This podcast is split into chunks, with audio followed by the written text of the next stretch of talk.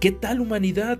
Gracias por estar el día de hoy con nosotros, gracias por escucharme y bueno, hoy te voy a traer varios temas que seguramente serán de tu interés y si fuera el caso, que los puedas aterrizar en tu vida cotidiana para que tomes decisiones fundamentales. Así que bienvenidos a En Corto con Irving Alvarado. ¡Comenzamos!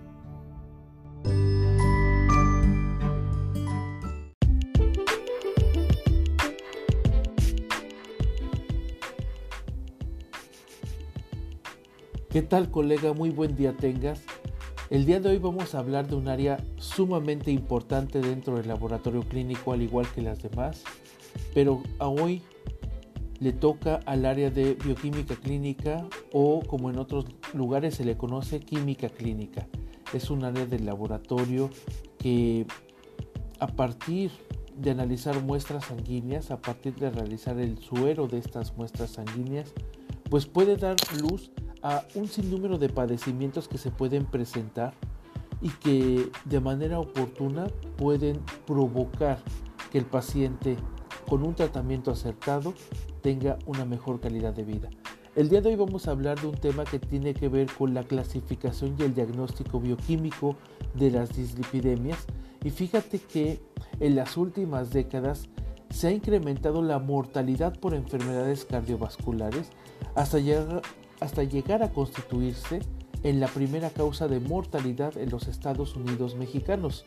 Entre las primeras causas para el desarrollo de estas enfermedades se encuentra la aterosclerosis, que juega un papel central en tres de las primeras cinco causas de muerte en México.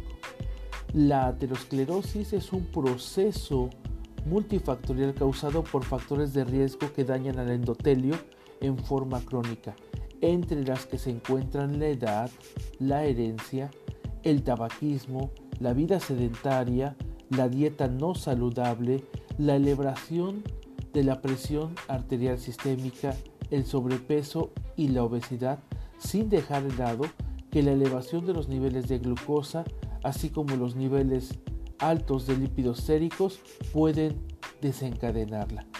De acuerdo a la NOM 037 SSA 2 2012, que es una norma para la prevención, tratamiento y control de las dislipidemias en México, la dislipidemia es uno de los principales factores que pueden ser modificables de riesgo cardiovascular. El escrutinio y el tratamiento de las dislipidemias es costo efectivo en toda la población mayor de 20 años Además, según esta norma, las dislipidemias y la hipertensión arterial se encuentran asociadas frecuentemente y presentan un efecto sinérgico sobre el riesgo cardiovascular. Bueno, pues con este antecedente que nos marca la norma 037 SSA 2 2012 para la prevención, tratamiento y el control de las dislipidemias, comenzamos con este tema que espero sea de tu interés. Y bueno, el objetivo general es conocer la definición de las dislipidemias, clasificación e importancia como factor de riesgo cardiovascular, así como definir y aplicar los criterios de diagnóstico. ¿Qué vamos a ver el día de hoy? Bueno, vamos a abordar de manera introductoria el tema, después haremos una definición para hacer una remembranza de las moléculas que participan en esta en este seguimiento bioquímico de las dislipidemias. Después hablaremos de la clasificación y el diagnóstico de las mismas. Me enfocaré puntualmente en el diagnóstico por el laboratorio para terminar con algunas conclusiones y bueno, hacer cita de las referencias que he ocupado. Fíjense que a reserva de lo que diga esta norma oficial mexicana, como podemos conocer de manera integral la enfermedad cardiovascular aterosclerótica es una de las principales causas de morbimortalidad no solo en México sino en el mundo y comienza en las primeras etapas de la vida.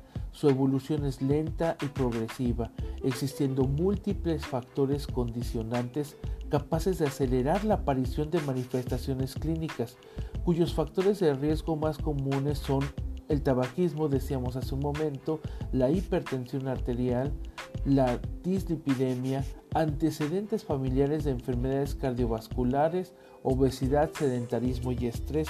Este último o estos dos últimos, el sedentarismo y el estrés, son ahorita detonantes para que haya un incremento aún mayor de lo que es la enfermedad cardiovascular aterosclerótica, que es provocada principalmente por las dislipidemias.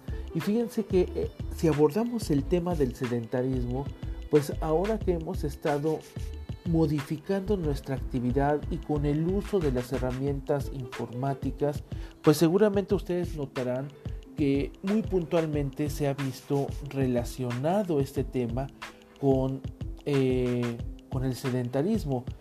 Además de que hemos cambiado nuestra forma de consumo de alimentos. Entonces, dos de estos elementos principales pues están actualmente detonando que precisamente se lleve a cabo nuevamente estos padecimientos y que haya un incremento nuevamente adicional de esta enfermedad, eh, no solamente en pacientes adultos, sino también en pacientes que tienen una edad más corta. Veíamos que la norma oficial mexicana habla de que de 20 años en adelante se puede presentar esta enfermedad, pero hay algunos datos incidentes, ¿verdad? que demuestran que precisamente la enfermedad se puede presentar en edades muchísimo más jóvenes.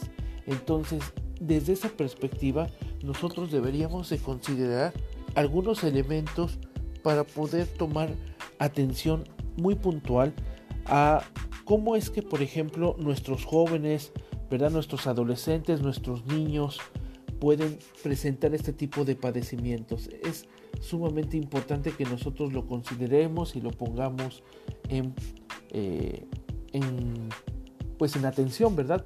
Para que pueda llevarse a cabo una mejor y adecuada forma en la cual eh, se le dé seguimiento a este tipo de pacientes. Y bueno, fíjense que de acuerdo a la norma 037, los resultados que se realizaron en la encuesta nacional de salud y nutrición en SANUT en el 2006 mostraron que el sobrepeso y la obesidad son problemas que afectan a un 70% de la población que se encuentra entre los 30 y 65 años. Adicionalmente, la prevalencia de diabetes por diagnóstico médico previo y el hallazgo de la encuesta en personas adultas a nivel nacional, según esta norma, fue de 14.42%. La prevalencia de hipertensión arterial fue de 30.8%. La prevalencia sobre hipercolesterolemia fue de un 26.5%. Y aquí es relevante mencionar que la hipercolesterolemia se presentó al menos en la población mexicana de acuerdo a esta norma con 28.8% en las mujeres y un 22.7% en los hombres.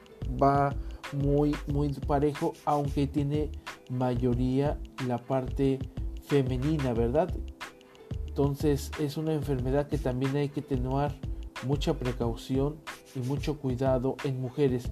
Para mí es muy importante que ustedes sepan que en México contamos con una norma oficial mexicana, repito, NOM 037 SSA 2 2012 para la prevención, tratamiento y control de las dislipidemias. Esta normativa debe ser considerada no solamente por el personal médico, sino que también debe ser considerada por el personal del laboratorio clínico.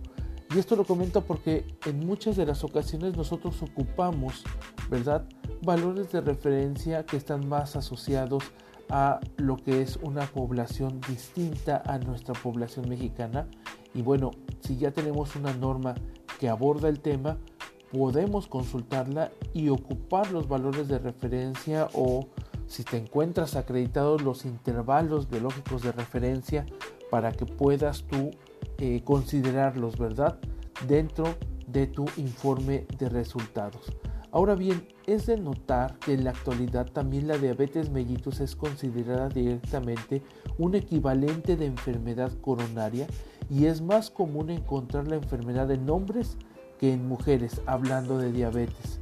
También es importante mencionar que comienza por el aumento de colesterol plasmático, por lo que su diagnóstico precoz y su clasificación permite implementar estrategias de prevención y de tratamiento del el paciente y de cada paciente, porque también es importante mencionar que hay que eh, tomar en cuenta que cada paciente presenta una distinta variabilidad biológica y la forma en cómo ese paciente cataboliza, ¿verdad? O metaboliza algunos de los nutrientes que se incorporan en su organismo, así como el funcionamiento de sus diferentes sistemas, es lo que le va a permitir pues reaccionar a padecer o no alguna enfermedad. Bueno, según Brites y compañía, alrededor del 70% de las dislipidemias detectadas son secundarias a otras patologías, siendo posible su corrección parcial o total a través del tratamiento de una enfermedad base, ¿verdad?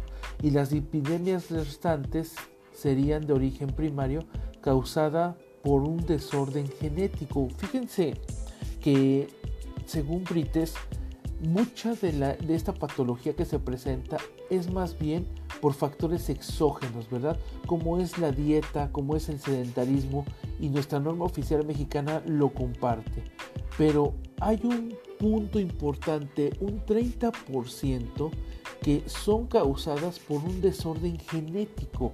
Entonces nos vamos a dar cuenta de que hay algunos pacientes que también van a provocar ese tipo de padecimientos derivados de problemas que ya van siendo heredados por eh, sus propios antecedentes familiares. Por lo tanto, no solamente el personal médico debe de hacer este diagnóstico y debe de hacer este historial clínico del paciente, sino que al momento en que nosotros lleguemos a atender a un paciente en nuestra famosa fase preanalítica o preexamen, si es que te encuentras acreditado, en esa fase también debemos de darnos un periodo de tiempo más de, de consultar al paciente cuáles son las características que presenta, el por qué se va presentando a desarrollarse este examen, vaya, por qué lo pide, por qué lo solicita. Y déjame aquí hacer una pausa importante porque muchos de los pacientes cuando se les aborda, se les comparte, bueno, los pacientes nos comparten que es porque a lo mejor sí le están dando seguimiento a una enfermedad, la gran mayoría de ellos lo, lo menciona, pero también hay un grueso de pacientes que dice porque el médico me lo mandó o algunos dicen por chequeo.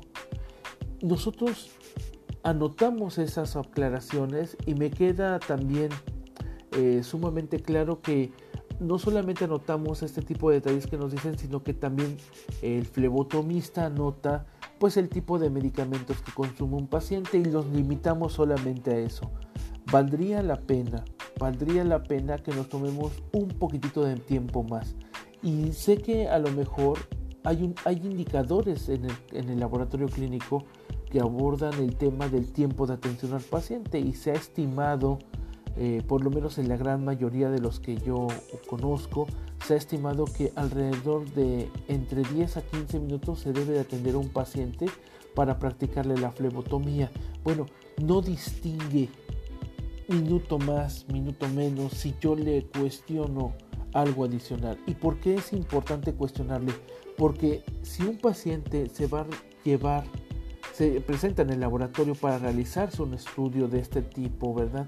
Como se le conoce en México como perfil tiroideo, si va, perfil tiroideo, perdón, perfil de lípidos, si va a presentarse a hacer este estudio, pues nos vamos a dar cuenta de que puede tener un riesgo que puede desencadenar un riesgo coronario o que pudiera generar un taponamiento de las venas que pudiera llegar a colarse eh, al cerebro y provocar ahora otra eh, reacción adversa sumamente importante a nivel médico. Entonces, de algo que pudiéramos nosotros identificar inicialmente a prevenir alguna situación que se pueda presentar eh, con mayor complejidad, me parece que los minutos que pudiéramos nosotros abordar son cruciales para la vida de un paciente. Y más aún porque la anormalidad del nivel de suero de las lipoproteínas asociadas a riesgo cardiovascular incluyen una elevación del colesterol total, una elevación de los triglicéridos, una disminución de la, de la concentración del colesterol HDL, ¿verdad? Que HDL significa High Density Lipoprotein y del incremento del colesterol LDL, que por sus siglas en inglés significa Low Density Lipoprotein. Las dislipidemias que se presentan de manera más frecuente es la hipoalfa lipoproteinemia. Entonces, con este detalle, si nosotros no profundizamos al respecto, pues ahí no damos oportunidad a que a través de un comentario que pudiéramos dejar plasmado en el informe, el médico le ayudemos a hacer un diagnóstico y que pueda poner de manifiesto un tratamiento muchísimo más efectivo, ¿verdad? Recordemos entonces que las dislipidemias pueden obedecer a causas genéticas o primarias y también eh, es importante considerar que la hipercolesterolemia se considera como una enfermedad que se presenta derivado de la diabetes, la obesidad, el hipotiroidismo y el síndrome nefrótico. Fíjate cómo ahora la dislipidemia a través de la hipercolesterolemia puede estar asociada a otro tipo de padecimientos. Si nosotros no abordamos en la fase preanalítica este tipo de detalles, pues simplemente vamos a seguir siendo un laboratorio que procesa muestras, pero no un laboratorio que coadyuva al diagnóstico médico. Y el origen del laboratorio es precisamente el coadyuvar al diagnóstico médico. Hay que tenerlo muy presente y yo te exhorto a través de este, de este tema a que no solamente tomemos la muestra por tomar, sino que nos dediquemos a atender al paciente desde la perspectiva médica. Eh, con este tema cierro este punto. Muchos pacientes no buscan el apapacho, buscan una solución a su problema. Si nosotros nos enfocamos en darle una solución, en hacerlo consciente de que esa solución va a ir relacionada con la forma en cómo nos platique un poco más acerca de sus padecimientos, de sus signos, de sus síntomas, de los medicamentos que ocupa, seguramente esto va a ayudar muchísimo a, al menos esa es mi percepción, va a ayudar muchísimo a que el paciente tenga una mejor calidad de vida. Y bueno, hay que recordar que los lípidos se les conoce de manera integral a la suma, si me permiten decirlo así, del colesterol y los triglicéridos. Y cuando estos se encuentran elevados es como se le conoce o se le llama como dislipidemia. Fíjense también, y me gustaría aquí hacer una referencia importante, eh, de acuerdo a nuestra norma oficial mexicana, las dislipidemias se le conoce como la alteración de la concentración normal de los lípidos en la sangre.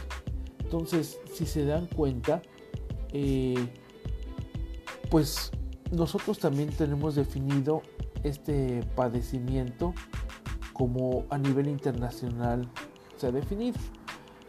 Para ello es importante recordar cuáles son las moléculas que forman parte de esta si me permites decirlo así, de este perfil bioquímico enfocado directamente a los lípidos, ¿verdad?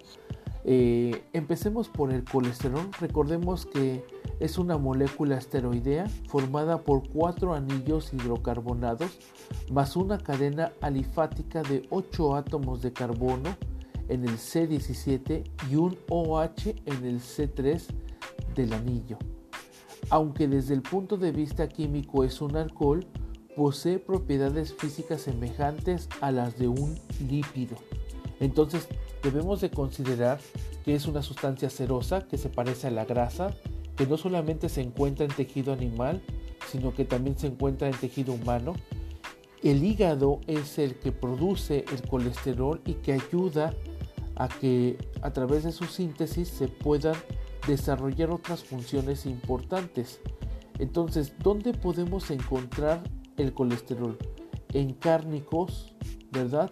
en huevos, en productos lácteos y los niveles de colesterol altos en sangre pues pueden producir la aterosclerosis o como eh, coloquialmente se le conoce la obstrucción de las arterias, el taponamiento, ¿verdad? De manera exógena entonces a través de fuentes de alimentos, de manera endógena a través del hígado, es como pasa a la corriente sanguínea. Si ahora nos enfocamos en los triglicéridos, entonces vamos a darnos cuenta que son grasas en la sangre, ¿verdad?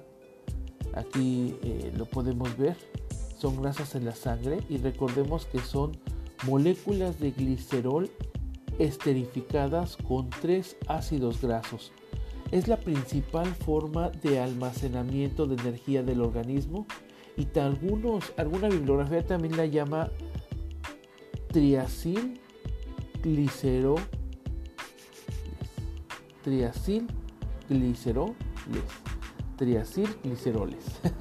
bueno, los triglicéridos son las grasas que circulan en la sangre a través de la de, pues sí, de la corriente sanguínea junto con el colesterol y el cuerpo obtiene los triglicéridos de la comida, especialmente dice de las carnes y aceites vegetales y también fabrica triglicéridos como mencionaba hace un momento porque es la fuente de energía del organismo. Entonces eh, los niveles de triglicéridos altos pueden incrementar su riesgo de enfermedad coronaria y de los vasos sanguíneos. Miren, aquí por ejemplo estoy haciendo una referencia de cómo es que a través de los cacahuates nosotros podemos obtener triglicéridos, pero es también el hígado donde se sintetiza el triglicérido. Y un incremento de estos en el tejido hepático puede provocar o desencadenar hígado graso si se dan cuenta, otra vez nuevamente se presenta una eh, patología adicional a esta, a esta molécula. Tanto el colesterol como los triglicéridos son lípidos, pero tienen formas muy diferentes. Y es lo que mencionaba hace un momento. Eh, nuestros lípidos en la sangre son como el aceite. Para circular en la sangre acuosa estos lípidos están empaquetados junto con proteínas y cuando se juntan con las proteínas se les conoce como lipoproteínas. Entonces, de forma general, colesterol y triglicéridos juntos se le llama lípidos. Cuando estos eh, se unen a una proteína, entonces se les conoce como lipoproteínas, ¿verdad? Y aquí podemos tomar en consideración un sinnúmero de, de efectos combinados que se pueden presentar. Nada más que hay que relacionarlos con un tema muy característico que se le conoce como factor de riesgo y quiero también definirte el término factor de riesgo. El factor de riesgo es el atributo o exposición de una persona, una población, ¿verdad?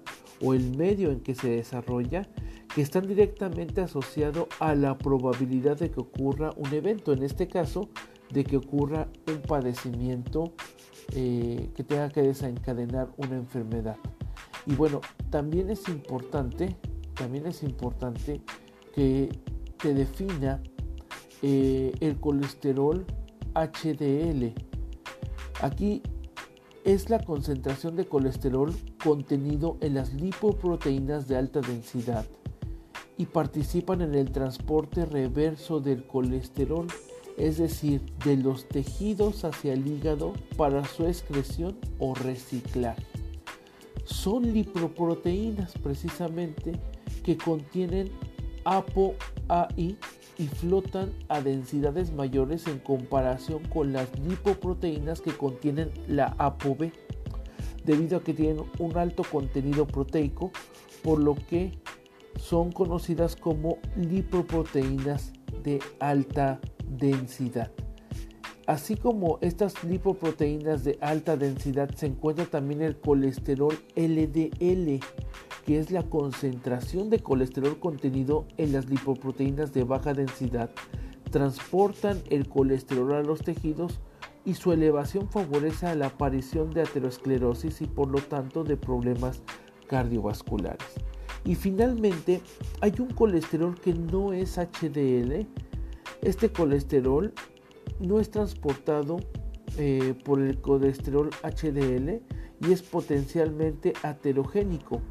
Se sugiere el uso de colesterol no HDL como una herramienta para evaluar el riesgo de muerte por enfermedad cardiovascular y también se define como la diferencia entre el valor del colesterol total y el colesterol de las HDL que comprende las fracciones de lipoproteínas LDL, IDL y VLDL e incluye partículas altamente heterogénicas como los remanentes de VLDL y la lipoproteína que va asociada a la ApoA.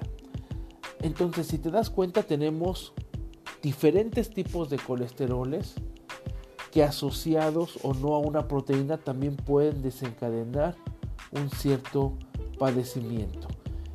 Y cuando, de acuerdo a nuestra normatividad, eh, es un caso probable de dislipidemia.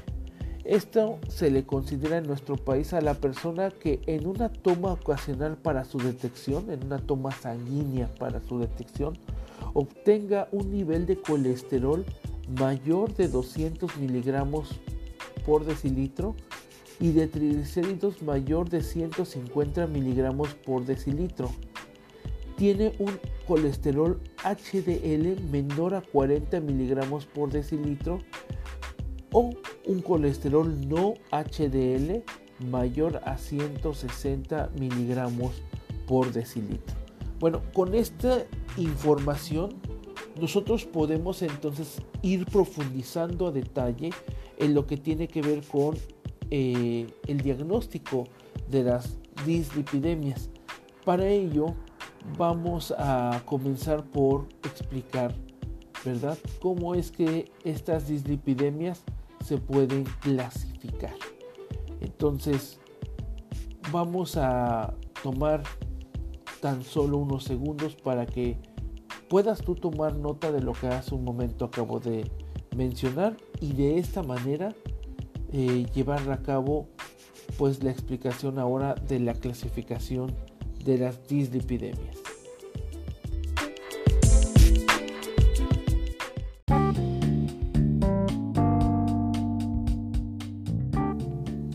bueno, las dislipidemias entonces se pueden clasificar tomando en cuenta diferentes criterios. Uno de ellos es según el perfil lipídico. Nosotros entonces podemos tener cuatro tipos según el perfil lipídico de clasificación de las dislipidemias.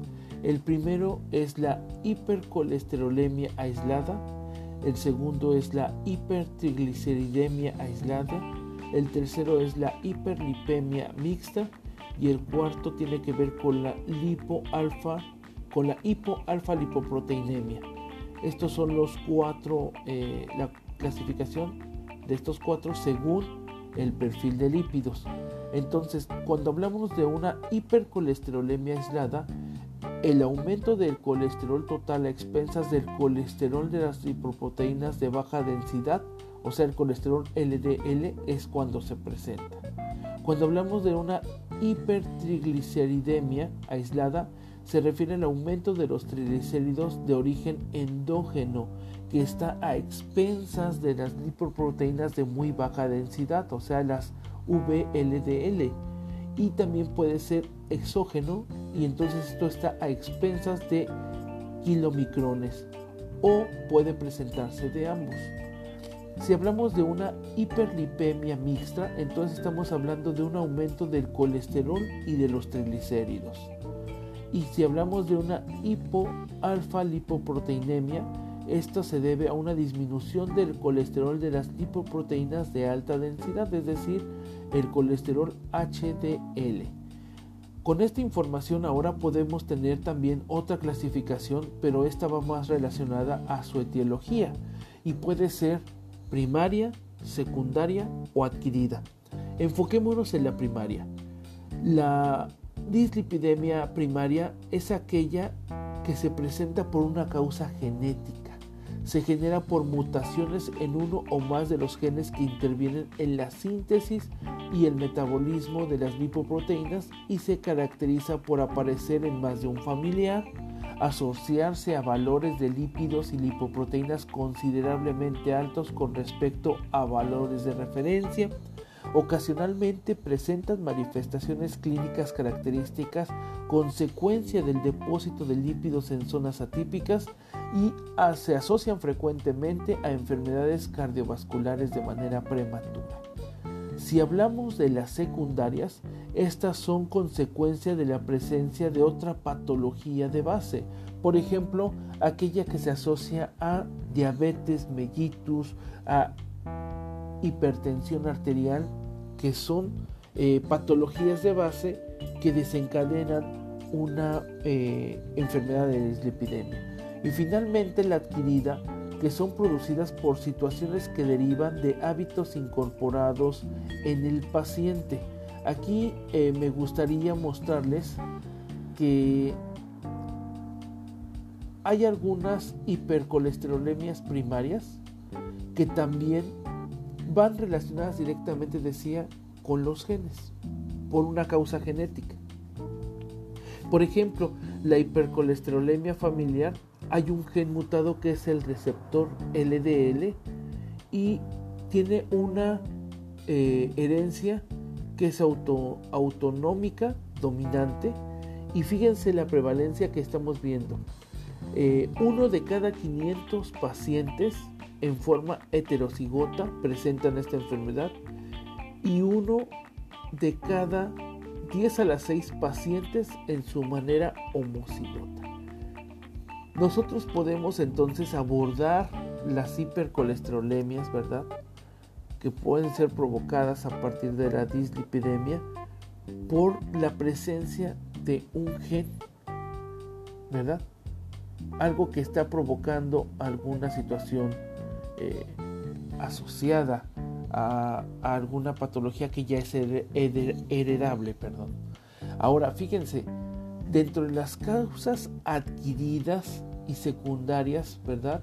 De las dislipidemias, se encuentra principalmente el considerar la dieta con exceso de grasas saturadas y de colesterol, de ácidos grasos trans, de los hidrocarburos, ¿verdad? Con un valor eh, calórico total de mayor a 60%, presencia o ingesta de alcohol y de azúcares o carbohidratos refinados.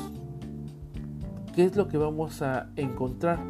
Que el colesterol total, los triglicéridos van a encontrarse elevados cuando estos pacientes tengan este tipo de dieta. Y toma nota, colega, cuando estos pacientes tengan este tipo de dieta, el colesterol y los triglicéridos van a estar altos, pero el colesterol de alta densidad va a estar bajo. Si un paciente se presenta y tiene sobrepeso u obesidad, entonces puede ser que el colesterol esté normal o elevado, con triglicéridos elevados, pero la característica igual es que el colesterol de alta densidad se va a encontrar bajo. Si hay una poca actividad física, es decir, sedentarismo, eh, el colesterol lo vamos a encontrar normal, pero los triglicéridos los vamos a encontrar altos y el colesterol de alta densidad también lo podemos encontrar normal, al igual que en tabaquismo. Pensando en que sea una dislipidemia adquirida, pero si es una dislipidemia secundaria, entonces tenemos que considerar la diabetes mellitus tipo 2, donde vamos a encontrar que estos pacientes que tienen diabetes presentan colesterol puede ser normal o alto, con triglicéridos elevados. Si el paciente presenta hipotiroidismo, puede ser colesterol total y triglicéridos elevados. Si hay una enfermedad hepática que puede ser obstructiva por un hepatoma, por hepatitis, ¿verdad? El colesterol y los triglicéridos van a estar altos. Si presenta una enfermedad renal, entonces la como una hemodiálisis, diálisis peritoneal, algún trasplante o síndrome nefrótico, eh, puede encontrarse de manera indistinta el colesterol total. Puede ser que lo tenga normal, puede ser que lo tenga alto, puede ser que lo tenga bajo, pero siempre el HDL eh, va a estar bajo y los triglicéridos van a estar altos, ¿verdad? Algunos pacientes que presentan el síndrome de Cushing también van a tener colesterol y triglicéridos elevados. Si presenta una gamapatía monoclonal, colesterol y triglicéridos elevados. Y aquellos pacientes que también consumen drogas, bueno, van a tener colesterol y triglicéridos altos, pero también el HDL va a estar alto y va a haber algunos medicamentos que a veces los pacientes consuman, ¿verdad? Que les va a provocar o a desencadenar como un efecto secundario el colesterol y el triglicérido elevado. Entonces también esto lo tenemos que poner a consideración. Y, si se dan cuenta, con todo lo que les estoy comentando, eh, pues es sumamente importante preguntarle al paciente y qué mejor momento que en la toma de la muestra. O en su defecto, si presenta lupus eritematoso sistémico, ahí se va a encontrar eh, los triglicéridos elevados, es lo que esperaríamos visualizar. Si tiene un paciente estrés y refiere estrés, entonces los triglicéridos también cobran relevancia y son los que se van a encontrar elevados. Con toda esta información entonces nos podemos empezar a dar cuenta que es muy importante que el paciente pues nos informe qué es lo que está eh, lo que está dándose verdad lo que lo que él puede presentar y que de esta manera nosotros pudiéramos eh, ayudar verdad en una búsqueda más exhaustiva al momento de hacer el análisis a nuestro médico a que pues establezca un mejor tratamiento. Hay una tercera clasificación que se le llama la de Fredrickson, que es eh, una clasificación que considera la Organización Mundial de la Salud. Esta clasificación, también llamada fenotípica, se basa en el lípido y la lipoproteína aumentados y resulta de utilidad porque permite ordenar las hiperlipemias aunque presenta importantes limitaciones como su incapacidad para diferenciar el origen y el mecanismo responsable de la alteración lipídica. Y bueno, esta desafortunadamente, esta clasificación tampoco contempla las hipolipemias como la disminución de los niveles plasmáticos del colesterol de alta densidad, pero en la actualidad su empleo es limitado. Entonces, eh, nosotros podemos ver hay diferentes fenotipos, el fenotipo 1, el 2A, el 2B, el 3, el 4 y el 5. El fenotipo 1 corresponde a una hipertriglicemia exógena a base de un aumento de los quimiolicrones plasmáticos. A base de un aumento de los kilomicrones plasmáticos. El fenotipo 2A representa una hipercolesterolemia por un aumento del colesterol de LDL, mientras que la 2B, que es el fenotipo 2B, es una hipercolesterolemia a base de aumento del colesterol VLDL y el colesterol LDL, con elevación moderada de los triglicéridos de origen exógeno. También es importante considerar que el fenotipo 3 es una dislipidemia caracterizada por presentar la denominada banda beta ancha de la electroforesis de las lipoproteínas. Esta banda está compuesta por el conjunto de remanentes de kilomicrones y VLDL ricas en colesterol que junto con el IDL se unen y forman una beta VLDL. Esta parte es eh, el detalle de cómo se va eh, aumentando la lipoproteína y se va volviendo más compleja cuando se encuentran las diferentes moléculas. Los fenotipos 4 y 5 son hipertrigliceridemias, con la diferencia de que el tipo 4 es de origen endógeno a expensas del VLDL y la tipo 5 es de origen mixto, aumento tanto de triglicéridos exógenos como endógenos, es decir, de kilomicrones y VLDL respectivamente. Bueno, Nosotros entonces de acuerdo al fenotipo podemos clasificar eh, las diferentes fases. Comentaba que no es de las más utilizadas en la práctica clínica, aunque hay algunos que bueno pueden llegar a ocuparla y debemos de considerar entonces cómo va variando de acuerdo a si son eh, el comportamiento, mejor dicho, de los triglicéridos, del colesterol, de las lipoproteínas y que puede provocar o no una aterogénesis.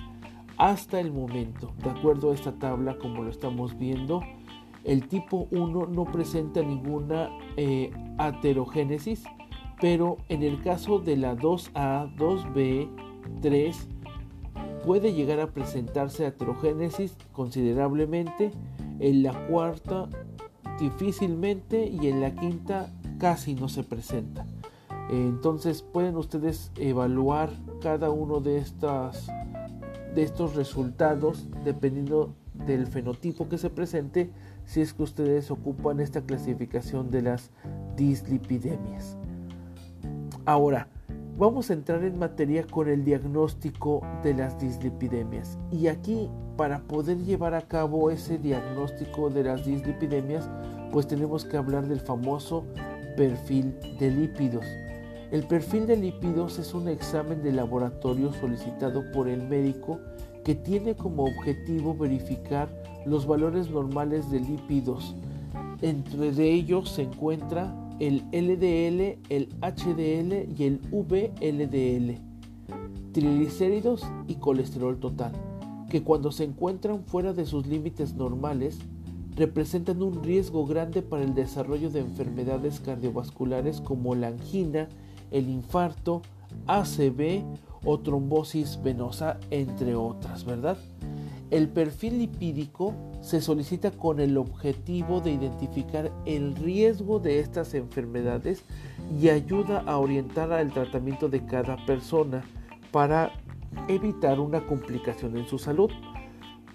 La determinación del perfil de lípidos es necesario que se tome una muestra de sangre y esta puede ser en ayuno y lo digo que puede ser porque hay algunos médicos que a veces solicitan eh, que se realice el perfil de lípido en ayunas y hay otros médicos que no lo solicitan.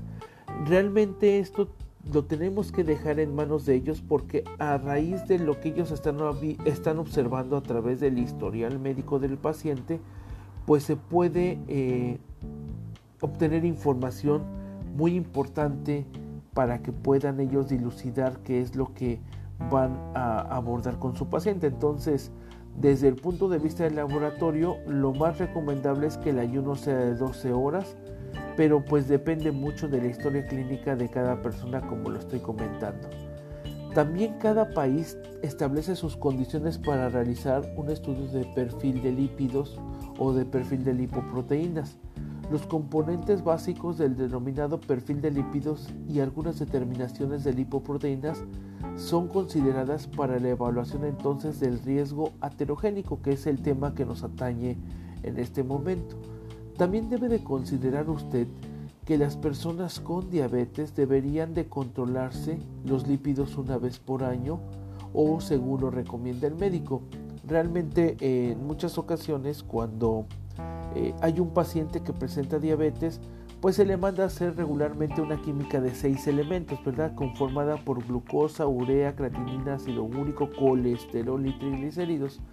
Y este seguimiento a veces es eh, trimensual, algunas ocasiones dependiendo de la edad del paciente, pues se le recomienda que sea de manera mensual. Depende muchísimo, insisto, de la condición en la que el médico lo solicite. Estos análisis se deben de realizar en ayunas, comentaba yo, desde el punto de vista de lo que es la recomendación del laboratorio clínico y esto significa que hay que extraerle sangre solo después de que haya ayunado y aquí quiero hacer un paréntesis adicional. El ayuno tiene que ver con el no consumo de alimentos. El paciente por lo regular tiene una dieta específica deje que el paciente consuma lo que tiene que consumir y no altere su dieta. Porque si usted le altera la dieta al paciente, en automático el alterarle la dieta va a generar un resultado diferente del que comúnmente se encuentra el paciente.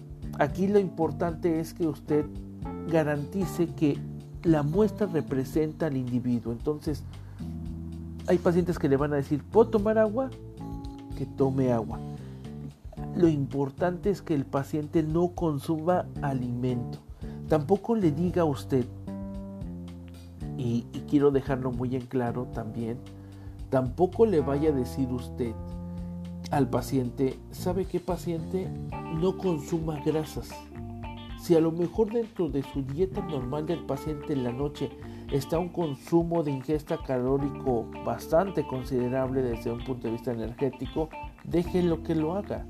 Porque la mejor forma de representar un resultado a partir de una muestra de un paciente que va directamente relacionada con lo que él eh, está metabolizando, pues tiene que ser en la condición en la que él consuma. Entonces, si, si consume alto contenido en grasas en la noche, pues eso es lo que va a detonar a lo mejor que el médico le dé un seguimiento. Estos datos obviamente tiene usted que considerarlos dentro de la exploración que se le va a realizar al paciente. No lo deje pasar por alto. Entonces, si el paciente le pide agua, dígale que sí, que consuma agua, la que consume normalmente. Y, también quiero hacer otro paréntesis sobre el paréntesis que ya hice, porque hay algunos pacientes que también se ponen nerviosos por la toma de la muestra. Entonces, si eventualmente consume cero vasos de agua o un vaso de agua, pues en ese día previo a la toma de la muestra va a consumir más. Y lo que nosotros estaríamos pensando desde nuestra perspectiva lógica como profesional del laboratorio es, pues es que me va a diluir ¿no? la muestra del paciente. Me va a diluir eh, pues las moléculas que voy a determinar. Por eso yo le digo que deje que el paciente realice su dieta de manera normal, porque es lo que va a reflejar un resultado. Y no dejo, con eso cerro este primer paréntesis del paréntesis. Y abro un segundo paréntesis. No dejo de lado aquellos pacientes que previo al examen se cuidan. Y entonces si yo vengo manejando una dieta con consumo de grasas importante, pues ahora ya no las consumo. ¿Se da cuenta? Entonces tome en consideración estos detalles del paciente y también plásmelos dentro de la información que le entrega el mismo pues para que se pueda llevar a cabo una mejor, eh, un mejor seguimiento de la toma de la muestra. El perfil de lípidos entonces incluye cuatro categorías principales de lípidos que están abordadas junto con las lipoproteínas. Colesterol total, lipoproteínas de baja densidad, de alta densidad y bueno, los triglicéridos. Esos son los que tenemos que considerar. Al momento de realizarse un estudio de perfil de lípidos o de manera individual el colesterol, se debe esperar que se encuentren ambos preferentemente por debajo de 200 miligramos por decilitro o menos. Para la LDL o lipoproteína de baja densidad, una lectura saludable para alguien con diabetes es de 100 miligramos por decilitro o menos si tiene diabetes y enfermedad coronaria, el número deseado, de acuerdo a la bibliografía, es de 70 miligramos por decilitro o menos. El colesterol de baja densidad con frecuencia se denomina colesterol malo porque transporta colesterol a las células y el colesterol de esta partícula puede depositarse en las paredes de los vasos sanguíneos causando la famosa aterosclerosis. Por tanto, si usted ve a un paciente que tiene colesterol de, baja densidad eh, elevada, sí es un factor que debe ser eh, colocado y puesto de manifiesto junto con, con otros detalles que a lo mejor desde un punto de vista de criterio de laboratorio usted pueda tener, sí es importante que lo mencione y que se lo considere a, su médico, ¿verdad? Ahora bien, para una HDL o lipoproteína de alta densidad, una lectura saludable para las mujeres es de 55 miligramos por decilitro más. Para los hombres es de 45 miligramos por decilitro más. Este HDL se considera como colesterol bueno porque es como un recolector de basura, así se le conoce, ¿verdad? De manera coloquial. Esta partícula recoge el colesterol de los vasos sanguíneos y de otros lugares y lo transporta al hígado para que sea catabolizado. En el caso de los triglicéridos, una lectura saludable es de 150 miligramos por decilitro menos. Las partículas de triglicéridos en sangre transportan triglicéridos por todo el cuerpo, de los intestinos al hígado, del hígado a la grasa y a otras células de la grasa y a otras células que también van de regreso al hígado una pequeña cantidad de la partícula de triglicérido en sangre, que es aproximadamente una quinta parte de la partícula que se encuentra en la sangre, es colesterol. Entonces, cuando suben los triglicéridos, el colesterol total también sube. Y a la inversa, cuando bajan, pues bajan, ¿verdad? Ambos. Eh, aquí también muy importante considerar el colesterol de muy baja densidad eh, que tiene como función transportar los triglicéridos y el colesterol a los tejidos y forma parte del grupo de colesterol que no es HDL, por lo que debe mantenerse siempre en valores bajos, siendo recomendable que sus valores sean menores a 30 miligramos por decilitro. Y aquí eh, hay, hay, un tema, un subtema que, que valdría la pena en un futuro mencionar, porque hay algunas consecuencias del colesterol de muy baja densidad cuando se encuentra elevado. Entonces, no es el motivo ahorita de la plática, pero sí lo quise subrayar para que en un futuro lo pudiéramos tomar en cuenta. Y bueno, el colesterol que no es HDL es la suma de todos los tipos de colesterol excepto el HDL y se considera un importante factor de riesgo para enfermedades cardiovasculares y pueden utilizarse para el acompañamiento y orientación del tratamiento. Los valores que se presentan del colesterol que no es HDL deben ser superiores a 30 miligramos por decilitro de lo considerado ideal para el LDL.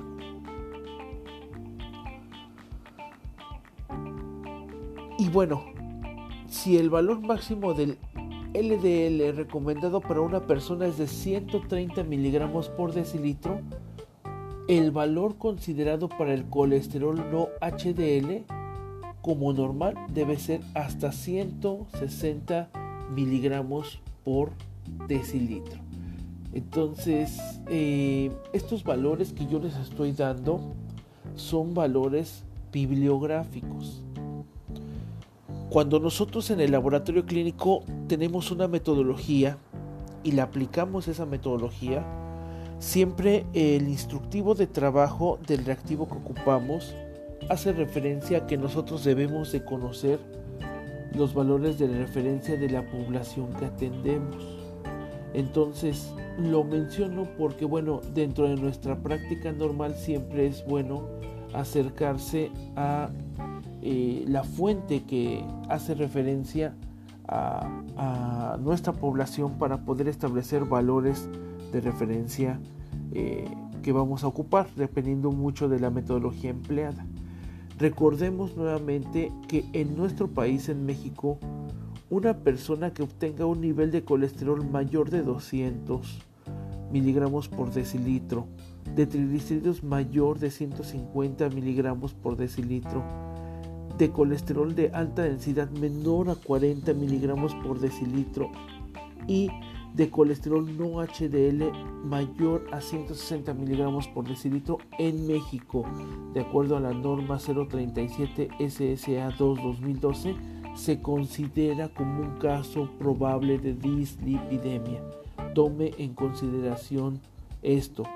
También dentro de esta misma norma para la población mexicana, un paciente con algún tipo de dislipidemia bajo tratamiento, de acuerdo a lo que se menciona por parte del Sistema Nacional de Salud de México, eh, un paciente que se encuentra en control debe estar su colesterol por debajo de 200 miligramos por decilitro, sus triglicéridos por debajo de, 200, de 150 miligramos por decilitro y con su colesterol de alta densidad de eh, mayor o igual a 40 miligramos por decilitro. Esta información que les estoy dando tiene que ver con eh, la información que está en la norma oficial mexicana 037 para que ustedes pues lo tomen en consideración. Y también es importante, ¿verdad? Que eh, consideren a detalle pues otro tipo de aspectos críticos. Según leemos, eh, generalmente se realiza en adultos cada 5 años esta prueba de perfil de lípidos. sin embargo, en caso de haber enfermedades cardíacas o de colesterol alterado en otros análisis, el intervalo de tiempo disminuye. Esto tiene que ver muchísimo con lo que mencione el médico tratante. Entonces, el paciente que ya presente un problema de enfermedad cardíaca, pues se va a acercar al laboratorio de acuerdo a lo que su médico le ha mencionado y entonces él empieza en función de eso a darse un seguimiento a sí mismo. A pesar de que no es común que este examen se solicite en niños o en adolescentes, puede realizarse en aquellos con probabilidad de desarrollar enfermedades cardíacas como en lo que padecen enfermedades genéticas del colesterol, la diabetes, la presión alta o la obesidad. Entonces, decíamos, se presenta de acuerdo a la norma oficial mexicana eh, en mayores de 20 años de edad, ¿verdad? En adelante, pero esto no descarta que se pueda también presentar en pacientes pediátricos. Ahora, por todo lo anterior que acabo de mencionar, es necesario considerar lo siguiente, que hay algunos aspectos, ¿verdad? Que el laboratorio debe de tomar en cuenta, como lo hemos estado abordando, y que tiene que ver con el ayuno, el estado metabólico, que debe ser estable, la dieta o el estilo de vida y finalmente la variabilidad biológica. Entonces, estos cuatro elementos, pues nosotros debemos de considerarlo dentro del abordaje que se le va a hacer eh, al paciente, ¿verdad? Estos cuatro puntos que les muestro a continuación, eh, tomo como referencia lo que sesionó como resultado el Consejo de aterosclerosis y trombosis de la Sociedad Argentina de Cardiología en el año 2006. Lo tomo como referencia porque no está tan distante de lo que en México también se considera. Entonces, si abordamos el tema de ayuno en la toma de la muestra, pues recordemos igual que debe realizarse con un periodo de 12 horas que asegure un estado post-abortivo de de, las grasas, en este caso, de los lípidos, lo cual es imprescindible para la determinación de triglicéridos durante este periodo de tiempo y se recomienda ¿verdad? que el paciente ingiera agua, la que comúnmente tenga que ingerir. No hay, no hay que limitarlo, ni hay que quitarle, ni hay que adicionarle, simplemente la que consume. Antes de que se realice la extracción, eh, se recomienda que el paciente esté 5 minutos en reposo. Y cuando usted haga, eh, ponga la, la ligadura, esta no debe aplicarse por más de un minuto. Si abordamos el estado metabólico estable, recuerde usted que toda la enfermedad, toda enfermedad aguda que pueda ser provocada por virus, por bacterias, alguna enfermedad metabólica o por ejemplo un infarto agudo al miocardio, produce alteraciones de tipo quali y cuantitativas diferentes de las lipoproteínas. Por lo tanto, la sugerencia es realizar el estudio de lípidos dos meses después de que se supera este tipo de enfermedades. En un evento coronario agudo o ante procedimientos de intervención coronaria, los resultados del laboratorio son representativos si la toma de muestras se realiza dentro de las primeras 24 horas de haber sufrido este evento, ¿verdad? Esta enfermedad aguda. También si abordamos el tema de dieta y estilo de vida, el paciente debe de conservar su dieta habitual. Si consume alcohol, ojo con lo que voy a decir, no es necesario que suspenda el consumo, pero si no lo hace habitualmente debe de abstenerse de ingerirlo 24 horas antes del estudio. ¿Qué? Me van a decir ustedes, ¿qué? Así es. Volvemos a lo mismo. La condición del paciente no se tiene que ver modificada porque va relacionada directamente con la forma en cómo el paciente se está comportando. Entonces, si yo modifico alguna de las variables exógenas, eso va en automático a modificar el resultado que pueda tener del paciente al momento de hacer el estudio. Ahora, debe de mantener un peso estable durante dos semanas previas al estudio y el consumo de tabaco, así como el ejercicio físico, también deben ser representativos de su estilo de vida. Y lo más recomendable es que no suspenda la medicación habitual. Bueno, ¿por qué estoy haciendo énfasis en esto? Porque hay muchos, eh, muchas indicaciones o instrucciones previas a, a la toma de la muestra que bueno, entiendo que hay una fuente bibliográfica que lo refleja, pero la, última tendencia, las últimas tendencias en cuanto a indicaciones en el al paciente van relacionadas directamente con que el paciente no altere su forma de vida.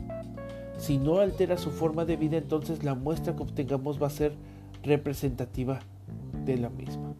Y bueno, la última tiene que ver con la variabilidad propia de cada individuo y esta es la variabilidad biológica. La interpretación de los datos entonces debería realizarse luego de al menos dos determinaciones realizadas con un intervalo de 15 días y cuyos resultados fueran comparables. Es decir, tenemos que manejar la misma metodología y de preferencia el mismo laboratorio debe realizarse ese estudio. Por lo tanto, cuando usted aborde un paciente, dígale que valdría la pena volverse dentro de 15 días si es que hay un seguimiento que se le tenga que realizar a este paciente con nosotros porque así garantizaríamos el monitoreo por la metodología que estamos ocupando. Eh, poco a poco nos vamos a ir dando cuenta, poco a poco el cuerpo médico ya va involucrándose un poco más en lo que son las metodologías del laboratorio clínico y se va a dar cuenta que tanto la sensibilidad como especificidad de las pruebas van relacionadas directamente con el método que estoy ocupando.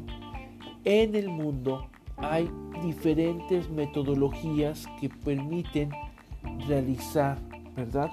El, eh, el diagnóstico de, bueno, no el diagnóstico, sino el, el análisis de la sangre para poder verse reflejada ¿verdad? en un resultado de laboratorio. Entonces, considere este detalle sumamente importante. Y menciónelo de esta manera a su paciente para que lo considere como algo relevante. Y bueno, esta es hasta aquí la primera etapa la primera parte de este curso que se denomina clasificación y diagnóstico bioquímico de las dislipidemias. Vamos a dar a conocer una segunda parte para dar continuidad al tema, para dar, para dar continuidad al tema y de esta manera que sea más aterrizada la información. Yo lo dejo hasta aquí le agradezco mucho que haya prestado atención y nos vemos en la siguiente sesión. Hasta la vista. Bye bye.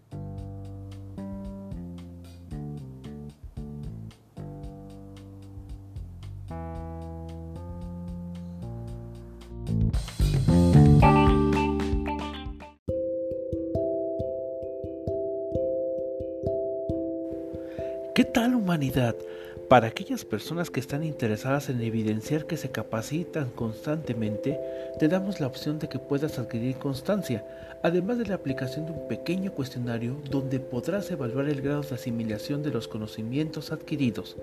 Por lo tanto, si estás interesado o interesada, envíanos un correo electrónico a ctecosical.gmail.com y si buscas más contenido, puedes acceder a nuestras redes sociales en Facebook, Twitter, Instagram y YouTube. Búscanos como arroba y alvarado g y arroba cosical. Solicita nuestros cursos, talleres, diplomados y bueno, todos los servicios que ponemos a tu disposición. Interactúa, comenta y comparte. Hasta la vista. Bye bye.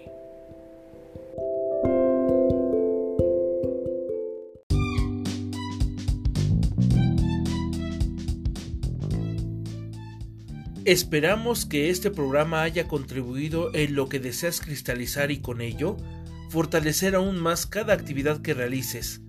Deseamos que te sirva y que puedas ponerlo en práctica. Te agradeceríamos lo compartas para que otros tengan la información divulgada de primera mano. Nos escucharemos en el próximo programa y mientras tanto, bye bye.